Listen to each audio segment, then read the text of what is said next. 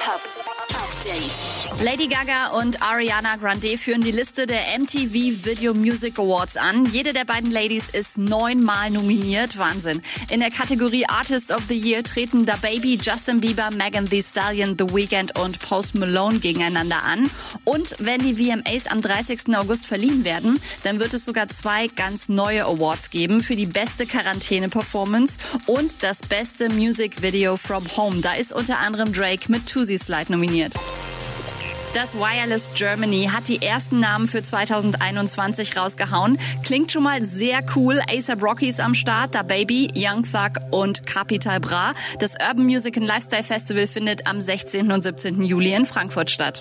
Wow, gibt offenbar richtig Stress gerade zwischen King Khalil und Capital Bra. Den Diss im Song Bra lässt Capi sich nicht gefallen. King Khalil hat mich gedisst. Voll krass. Er hat mich Bitch genannt. Wow, mir fehlen die Worte. Ich sag euch ehrlich, mir fehlen die Worte. Damit du weißt, ich komme, wenn ich von Türkei wiederkomme, ich komme, mein erstes Video werde ich Cottbusser Tor drehen. Verstehst du? Du kannst kommen, du kannst zugucken. Damit du weißt.